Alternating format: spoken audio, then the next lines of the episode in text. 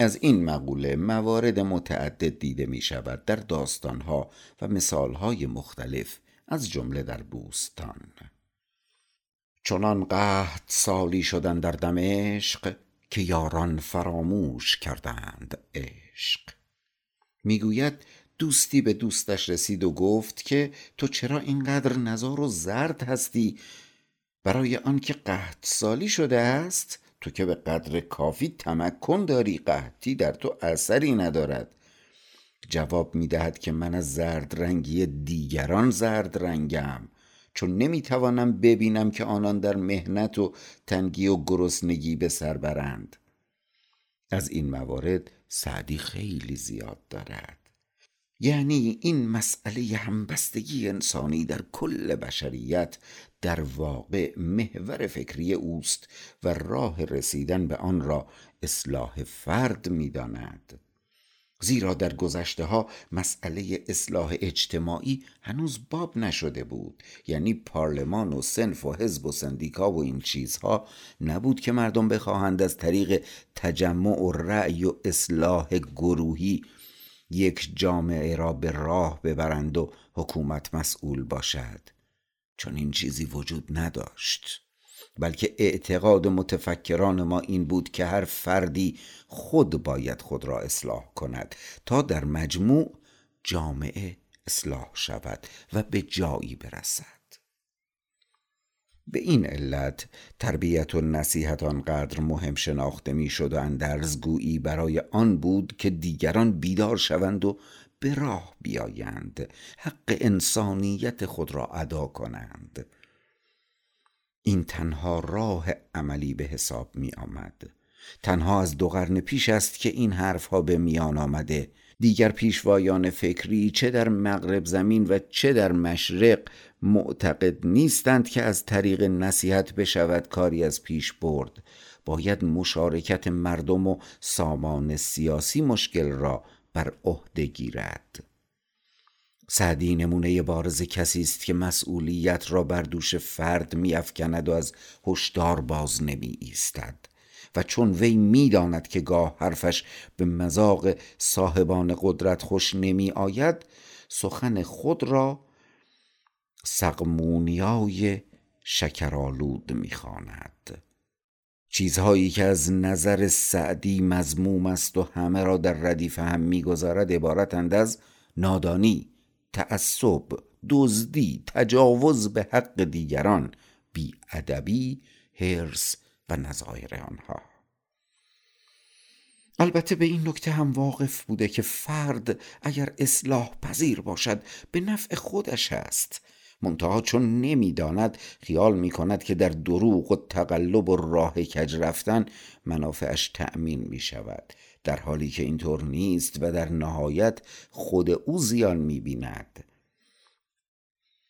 این نکته مورد توجه سعدی و متفکران نظیر او هست که بشر از روی نادانی به زیان خود قدم برمیدارد و اگر آگاه بود جز این می کرد و راه درست را در پیش می گرفت بنابراین آگاهی سر لوحه اصلاحات می شود این دو بیت معروف او اصل مهمی را گوش زد می کند یکی بر سر شاخ بن می برید. خداوند بستان نظر کرد و دید. گفتا که این مرد بد می کند نه بر کس که بر نفس خود می کند. اندیشه سعدی انعطاف دارد مسلحت بین است قشری نیست. می‌گوید برای زندگی کردن و درست زندگی کردن باید مسلحت های زمان را در نظر گرفت یعنی مقتضیات زمان. بنابراین یک جا باید نرم بود و یک جا درشت. به این سبب است که در بعضی از جاها تناقضاتی در آثارش دیده می شود مثلا جدال مدعی با سعدی که باب معروفی است در گلستان و در آن سعدی طرفداری دارد از ثروتمندان حاوی نکته جالب توجهی است. در زمان ما که موضوع پرولتاریا و حذف طبقات و منافع کارگر در میان است این ایراد پیش می آید که چرا سعدی از ثروتمندان طرفداری کرده در حالی که مدعی در جهت مقابل اوست و از ناداران جانبداری دارد. این البته موضوعی باریکتر از آن است که ظاهر قضیه نشان می دهد اولا سعدی شبیه به سقرات گاهی مواردی را پیش می آورد که بحث صورت گیرد و موضوع روشن شود. یعنی خودش یک طرف قرار می گیرد و شخص دیگر طرف دیگر. بدین گونه موضوع شکافته می شود این هم از آن موارد است. یعنی مفهومش این نیست که سعدی طرفداری از ثروتمندان می کرده زیرا در موارد متعدد دیگر عکس آن را بیان می دارد. در همان گلستان بابی در تایید قناعت و فقر دارد. اما استدلال هایی دارد که در این مقوله می آورد می خواهد بگوید که همیشه حق با ندار نیست. زیرا اول باید دید که در این نداشتن گناهش به گردن خود اوست یا به گردن اجتماع و دیگران.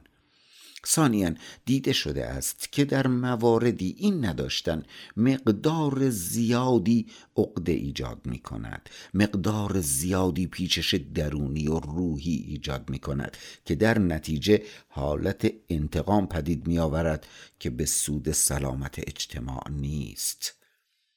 حافظ توصیه می کرد ساقی به جام عدل بده باده تا گدا غیرت نیاورد که جهان پر بلا کند. سعدی نیز در مجموع می‌خواهد همین را بگوید. پس نمی شود صد درصد راجع به این موضوع به طرز قالبی قضاوت کرد. بهترین حد حد اعتدال است. نه فقر اصلاح کننده می‌تواند باشد و نه ثروت. بلکه حالت میانه حالت اعتدالی مطلوب است. یعنی به قدر کافی داشتن که شخص آنطور محتاج نباشد و عقدهدار نشود نسبت به دیگران و نسبت به بشریت.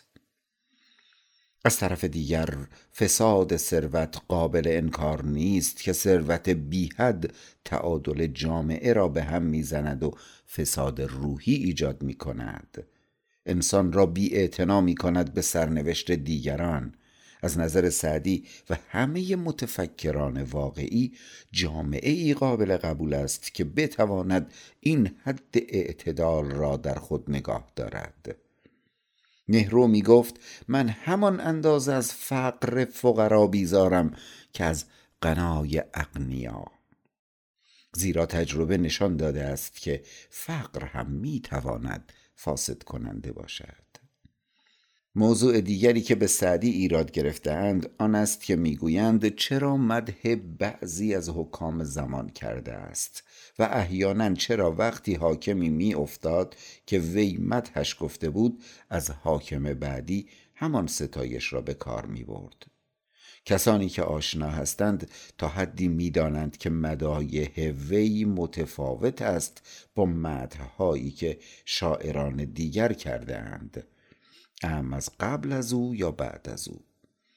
کسانی که مداح دربارها و پادشاهان بودند و قرنها قبل از سعدی این مکتب زشت را پیگذاری کرده بودند حسابشان از سعدی جداست.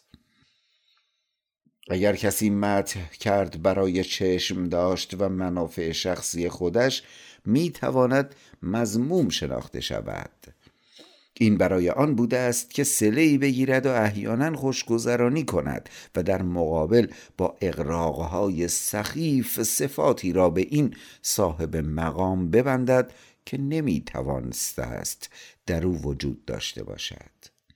این یک جنبه منفی و بدنام کننده ادبیات فارسی را تشکیل می دهد که البته تابع اوضاع احوالی بوده که باید تحت آن شرایط سنجیده شود. ولی مدایح سعدی به کلی متفاوت است. اولا پر از نصیحت است. یعنی دائما می‌خواهد تنبه و توجه این قدرتمندان را جلب کند به اینکه با مردم خوشرفتاری کنند. در حد ممکن عدل کنند. انسانیت را مورد نظر داشته باشند و از قدرت سوء استفاده نکنند. این قصاید سعدی درباره حکام زمان خودش حی و حاضر است. البته در ضمن آن تعارضاتی هم هست که جزو ذات شعر و ذات ادبیات فارسی است و از رسوم ایرانی است که مقداری قلو و تعارف هم نصار طرف مقابل بکند. این هم البته یک امر مرسوم بوده. دوم اینکه به نظر میآید سعدی در زندگیش چشم داشتی از این مدایح نداشته. دلایل این ادعا به قدر کافی چه در کلیات خود سعدی و چه در سرگذشت زندگیش دیده می شود که مردی بوده قانع و فقیر. در نیمه دوم عمر کناره گرفته بوده و با زندگی ساده ای می ساخته و چشم داشتی هم در زندگی به مقام و پول و چیز دیگری نداشته. نیمه اول عمرش هم در سیر و سفر بوده و نیازی به تمکن نداشته. فردی بوده رهرو و جهانگرد. فردی بوده مشاهدهگر که می‌خواسته دنیا را بشناسد. بنابراین احتیاجی نبوده که بخواهد کسی را مدح کند. این مدایح مربوط می شود به چهل سال آخر عمرش که در شیراز است. اما چیز دیگری که استنباط شخصی من است آن است که این مدایح جزو جهانبینی او و خصلت آمبخش اوست. زیرا هم می‌خواهد حکام را به راه بیاورد و هم راهی به نزد آنان داشته باشد که بتواند واسطه میان مردم محروم و آنان قرار گیرد. دلیلشان که از کسانی که دستشان به حکام و متنفذان نمی رسیده رفع گرفتاری می کند سعدی مورد قبول و احترام بوده است و درخواستها و تقاضاهای مردم را به اطلاع حاکمان یا وزیران یا افراد صاحب نفوذ می رسانده. بنابراین می بایست رابطه خود را با آنان نگاه دارد. خواستان که از نظر دینی حاکمی که بر سر کار بود اول امر شناخته می‌شد و احترامش واجب بود. پس نمی شود گفت که ایرادی از این نظر بر او وارد است. زندگیش هم نشان می دهد که چشم داشتی برای خود نداشته. ما الان در انتهای قرن بیستم خیلی اندیشه های دیگری وارد زندگیمان شده که نباید به خود اجازه دهیم که گذشتگانمان را با اندیشه ها و برآورده های امروزیمان قضاوت کنیم در آن زمان دستورالعمل هایی بوده که اشخاص آنها را در زندگی به کار می برده اند. یعنی اینکه کسی که در زندگی به قدرت می رسید حتی اگر غیر ایرانی بود مغول، ترک یا عرب یا هر چیز دیگر به شرط آنکه مسلمان بود از نظر دینی توجیه می‌شد. بنابر اصل تو از من تشا و تو زل من تشا. یعنی خدا هر کس را بخواهد عزیز می کند و هر کس را بخواهد ذلیل. همچنین می‌شد به آنها خیلی آسان عنوان اول الامر داد. از جمله آنهایی که در زمان سعدی آمده اند بر سر کار و مدایح و شرح حال آنها هست. این خانواده عطابکان که آن زمان بر سر کار بودند اول الامر شناخته می شدند بنابراین از نظر مذهبی برای یک فرد معتقد کافی بوده که اطاعت و ستایش آنها را روا بداند به خصوص که همراه باشد با مقداری موعظه که بتواند آنها را در جهت بهتری حرکت دهد. بنابراین توجیهاتی که سعدی داشته با معتقدات آن زمان سازگاری داشته سعدی بی تردید مکتب تازه‌ای در مدح آورده است زیرا یک فرد اجتماعی و واقع بین بوده و نمی توانسته است مانند عرفایی چون بایزید بستامی یا خرقانی کنار بنشیند. در یک دوران پر آشوب مغل زده این کنار نشستن دردی را دوا نمی کرده. سوء استفاده از قدرت می توانسته است از بدنهادی ناشی شده باشد یا از نادانی.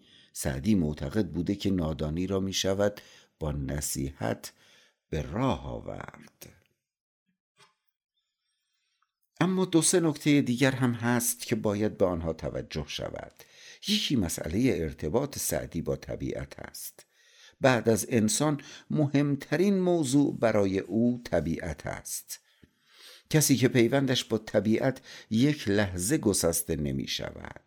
اینکه دو کتابش را یکی بوستان و یکی گلستان نام نهاده است. نشان می‌دهد که او تا چه اندازه زنده دل بوده و تا چه اندازه بهار و گل و سبزه و جویبار و هوای خوش برایش اهمیت داشته و تا چه اندازه دلش می‌خواسته که از مواهب زندگی بهره بگیرد.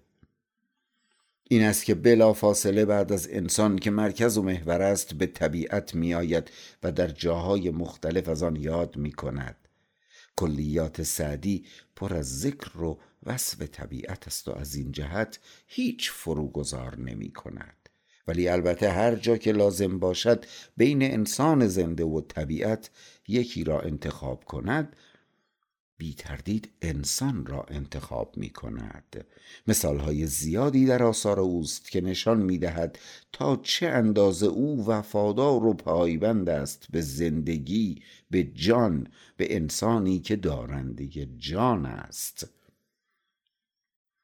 خود بوستان هم شروع می شود با به نام خداوند جان آفرین حکیم سخن در زبان آفرین. مسئله بیان زبان و جان مهم است. یعنی بیان هم نشان دهنده موجودیت انسان و هوشمندی انسان است. اشاره دارد به علمت البیان و شبیه می شود به بیت فردوسی به نام خداوند جان و خرد. البته فردوسی فراتر رفته. اما سه چهار مورد دیگری که می‌خواهیم به اشاره از آنها یاد کنیم یکی رابطه سعدی با فردوسی با مولوی و با خیام است. سعدی بسیار از فردوسی متأثر بوده برای اینکه بارها و بارها چه در بوستان چه در گلستان و چه در جاهای دیگر از قهرمانان شاهنامه چون رستم و سهراب و بهرام و دارا و اسفندیار و دیگران یاد می کند معلوم می شود که با دقت تمام شاهنامه را خوانده بوده نه یک بار بلکه چند بار و در حافظش نقش بسته بوده. زیرا مثال می آورد از زندگی آنها و با احترام و تکریم یاد می کند از قهرمانان شاهنامه و از فردوسی.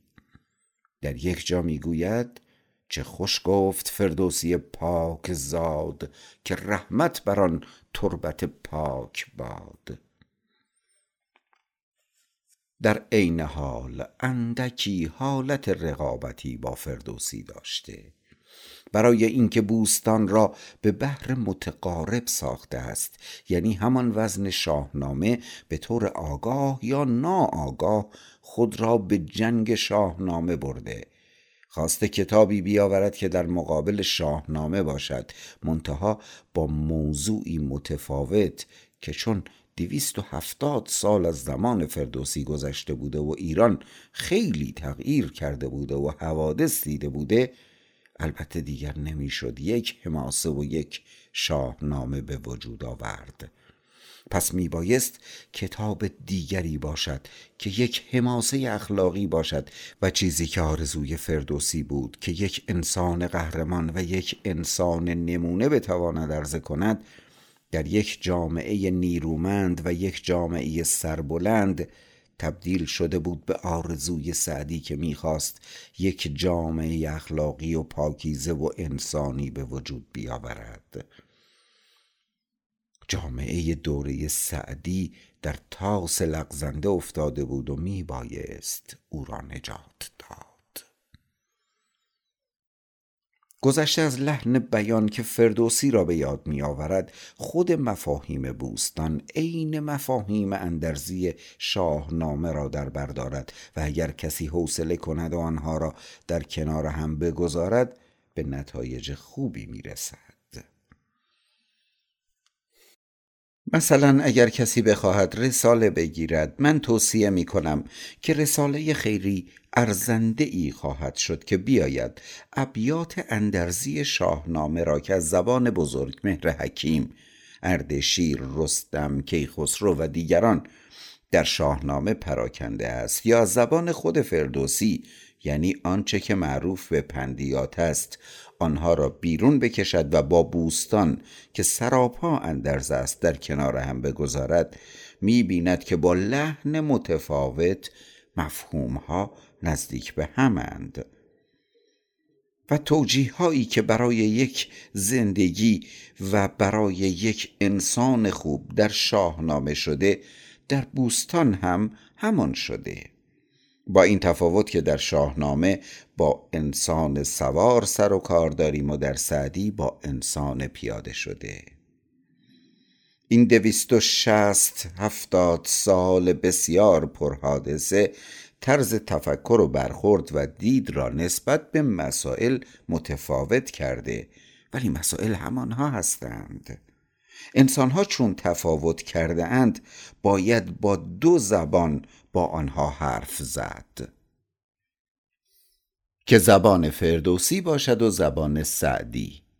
این از این جهت نیز ارتباطی میان دو گوینده بزرگ می‌بینیم و تقریبا می‌شود گفت که سعدی از هیچ شاعر دیگری این اندازه متأثر نیست که از فردوسی. مولوی مولوی و سعدی تقریبا معاصر بودند. حتی یک روایتی هم هست که ملاقاتی در قونیه سعدی با مولوی داشته که البته اثبات شده نیست. این آنقدرها مهم نیست ولی به هر حال معاصر بودند. اما مولانا عمرش کوتاهتر بود زودتر فوت کرد. سعدی طولانی تر زیست تا نزدیک به انتهای قرن هفتم. البته مولانا عرفان وسیعتر و قلیزتر و انبوهتری دارد. عرفان سعدی عملی تر است. یعنی آنچه که همین الان برای زندگی به درد بخورد و به کار آید. عرفان مولانا دائما می‌خواهد انسان را بکشد بالا. از این شرایط انسانی خاکی خودش بیرون بیاورد در حالی که سعدی همان روی خاک می نشیند با انسان زندگی می کند و دلش می خواهد که او به همین صورت بهتر از آن چیزی که هست بشود. با این حال شباهت های زیادی میان مولوی و سعدی هست که می‌تواند موضوع یک کتاب یا رساله قرار بگیرد. و دیده شود که این دو معاصر و این دو بزرگ تا چه اندازه به دنبال مفاهیم مشترک بودند و این مفاهیم مشترک همان مسائل انسانی مردم ایران در آن روزگار بوده است که این هر دو هر کدام به لحنی و زبانی منعکس کردند. هر دو در تمثیل و حکایت و به زبانی که برای مردم قابل فهم باشد. اما حافظ اگر سعدی نیامده بود واقعا به این صورت نمی آمد. برای اینکه راه باز نشده بود برای او. پایه این طرز بیان فوقالعاده روان و شیرین و به کمال رسیده را سعدی گذارد و حافظ دنبال کار را گرفت. البته بین حافظ و سعدی هم مقدار زیادی مفاهیم مشترک هست که اگر کسی بیرون بیاورد و بیت بیت کنار هم بگذارد می‌بیند که همان طرز دید و همان طرز تفکر و نگاهی که سعدی نسبت به مسائل داشته نسبت به طبیعت نسبت به انسان نسبت به معشوق که همه آنها بوی شیراز و بوی تاریخ می‌دهد حافظ هم داشته. منتها با یک حالت دیگری با یک قنج و تنز و عمق خاصی که مخصوص حافظ است. حافظ لای اینها پیچیده و چیزهای تازه‌ای بیرون کشیده وگرنه مفهوم مشترک خیلی زیاد است و نشان می‌دهد که حافظ خیلی تحت تأثیر سعدی بوده و در واقع او را الگو و معلم خود قرار داده بوده. خاجه شیراز البته از بسیاری از شاعران گذشته نکته آموخته اما رابطهش با سعدی نوعی دیگر است. زیرا او پیشوای سبکی است و پایه ای گذارده که حافظ آن را دنبال می کند بسیار مایه تعجب است که نسبت به سعدی ادای حق شناسی نکرده. اشاره کردیم راجع به تفکر خیامی. تفکر خیامی نوعی تیره فکری است که در سراسر ادبیات فارسی دیده می شود مخصوص خیام نیست. منتها اسم این طرز فکر را خیامی گذاشته ایم چون تعدادی از رباعیات خیام تبلور بارز این فکرند. این تفکر در سعدی دنبالش گرفته می شود و همه جا اشاره های مختلفی به آن هست. با اندکی تفاوت که می‌خواهد دیگران را متوجه کند که این کوتاهی زندگی این سپنجی بودن عمر و این بیوفایی زمانه بگونه است که باید از وقت بهره گرفت و در عین حال از دیگران و از آخرت هم قافل نماند. سعدی در یک خط اخلاقی نتیجه گیری می کند ولی رشهه خیامی از آن دور نیست. اما آخرین نکته ای که در این جلسه باید یادآور شوم مسئله بیان و کلام سعدی است. ببینید از چند هزار سال پیش تا به حال حرف چندان تازه این نمانده است که کسی بگوید. آثاری که باقی مانده از یونانی ها از افلاتون و ارسطو و حکمای قبل از آنها و نیز چیزهای پراکنده از سومر قدیم مصر قدیم هند و ایران و غیره تا به امروز می‌توان گفت که اصل و جوهر آنها یکی است منتها هر کسی به زبان خاص خود و به اقتضای دوران خود گفته است. زیرا ریشه ها و پایه های زندگی بشر تغییری نکرده. انسان همان انسان است با همان ضعف ها و قوت ها و آرزوها و ناکامی ها و گرفتاری ها و شادی هایش برگرد اینها کاویده شده برای آنکه بتواند راه حلی برای بهتر کردن زندگی پیدا کند. برای آنکه برسند به جایی که راهی برای این حالت موقت و گذرای زندگی بجویند و گره ها را بگشایند. فلسفه برای همین ایجاد شده. ادبیات و کتابهای حکمتی و نصیحتها هم برای همین. بنابراین محور همان زندگی انسان است. ولی تفاوتی که دیده می شود در میان همه کتاب هایی که در دنیا نوشته شده و این همه آثاری که پدید آمده و همه برگرد یک موضوع می گردند در یک چیز است و آن زبان و بیان است. این است که یکی را از دیگری جدا می کند و تفاوت ارزش ها هم نه کمتر از فکر در بیان است. و برای همین است که آثاری می توانند دو یا سه هزار سال دوام پیدا کنند و حتی زنده تر از آثاری بنمایند که همین پریروز پدید آمده اند. منظورم این است که مسئله بیان و طرز گفتن بسیار مهم است زیرا چیزی است که با سرشت انسان سر و کار دارد و با آن نهانی ترین خواست و آرزوی آدمی یعنی نوید پیوند دارد میان وجود. با آن چیزی که پایدار و جاودانی است و تارهای وجودی انسان را به بهجت می آورد و اثر دیگری نمی تواند مشابهش را ایجاد کند. به خاطر تفاوت بیان. راجع به سعدی یا هر کدام دیگر از این بزرگان همین طور است. این مسئله بیان است که آنها را برتر از فهم دیگران قرار می دهد طرز گفتار و طرز ادا کردن. سعدی از این جهت یک نمونه معجزه آساست. با آن بیان روشن و روان و نافذ و کوتاهی که دارد یعنی مهمترین مطلب و مهمترین اصل را در کوتاهترین بیان ادا می کند و با روشنترین عبارات تا آنجا که هر کسی که اندکی زبان فارسی بداند می تواند بهره ببرد. چند نمونه بیاوریم.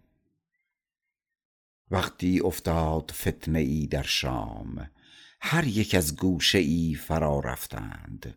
روستازادگان دانشمند به وزیری پادشاه رفتند. پسران وزیر ناقص عقل به گدایی به روستا رفتند. یک دوران یک دگرگونی بزرگ را خلاصه کرده است در سه بیت که وضع را در جلو چشم تجسم می دهد رفتن این گروه و آمدن آن گروه. فقط یک طبع به کمال رسیده می تواند این طور خلاصه بگوید. و یا این بیت را ببینید. بر توست پاس خاطر بیچارگان و شکر بر ما و بر خدای جهان آفرین جزا.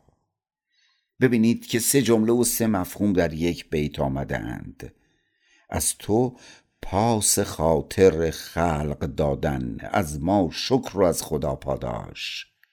در عین حال مدح لطیفی هم از یک فرمان روا کرده که هم نوید است و هم نصیحت.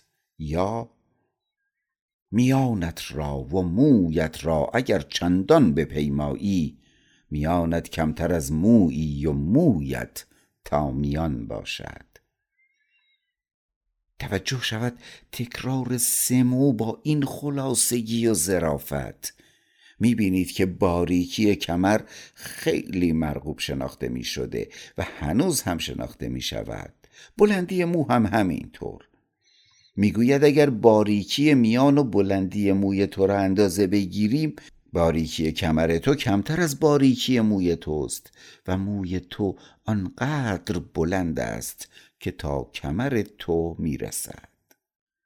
اینها دو سه نمونه بود که کوتاهگویی سعدی را تا حد اعجاز میرساند که در عین حال در آن هیچ ابهام و گره هم نیست. یعنی معنی می‌تواند فوری روشن شود. همه خصایص این مرد به کنار می‌خواهم همکنون بر یک مورد که بینظیر است انگشت بگذارم. یکی آن که با آمدن او دید فارسی زبان نسبت به عشق ورزی تغییر کرد.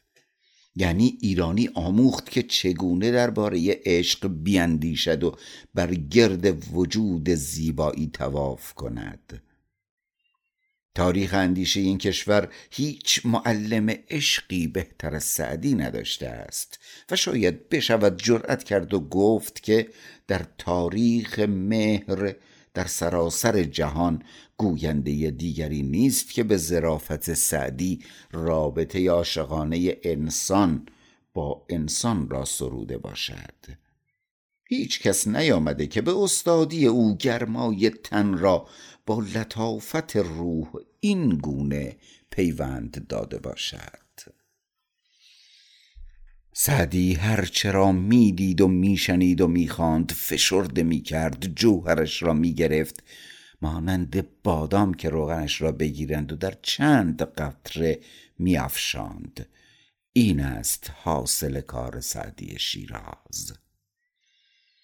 ما به راستی حیرت می‌کنیم که می‌بینیم که ایران این هزار و صد ساله پس از ورود فارسی دری چگونه توانسته است؟ در میان آن همه خرافه آن همه بیهوده آن همه کشمکش و جنگ و جاه طلبی های ابلهانه و ناامنی و قارت و سبکسری و مصیبت و مشقت این چهار گوینده عجیب را از خود بیرون بدهد. معلوم می شود که تخمیر حوادث چرخشت روزگار کارگاه هفت جوش ملغم ساز می تواند پس از آمیختن هزار عنصر با هم چیزی از خود بیرون بدهد که از زلالی بدخشد.